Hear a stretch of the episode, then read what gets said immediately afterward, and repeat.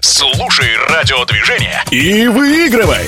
Быстрота реакции на радиодвижение. Ответь первым правильно на вопрос и получи подарочный фотоальбом Федерации шахмат России. Вопрос задает куратор музея шахмат, кандидат исторических наук Дмитрий Олейников. Самая длинная партия по переписке длилась несколько десятков лет. Почему? Свой вариант оставляй в комментариях телеграм-канала «Радиодвижение». Будь с нами, будь в движении.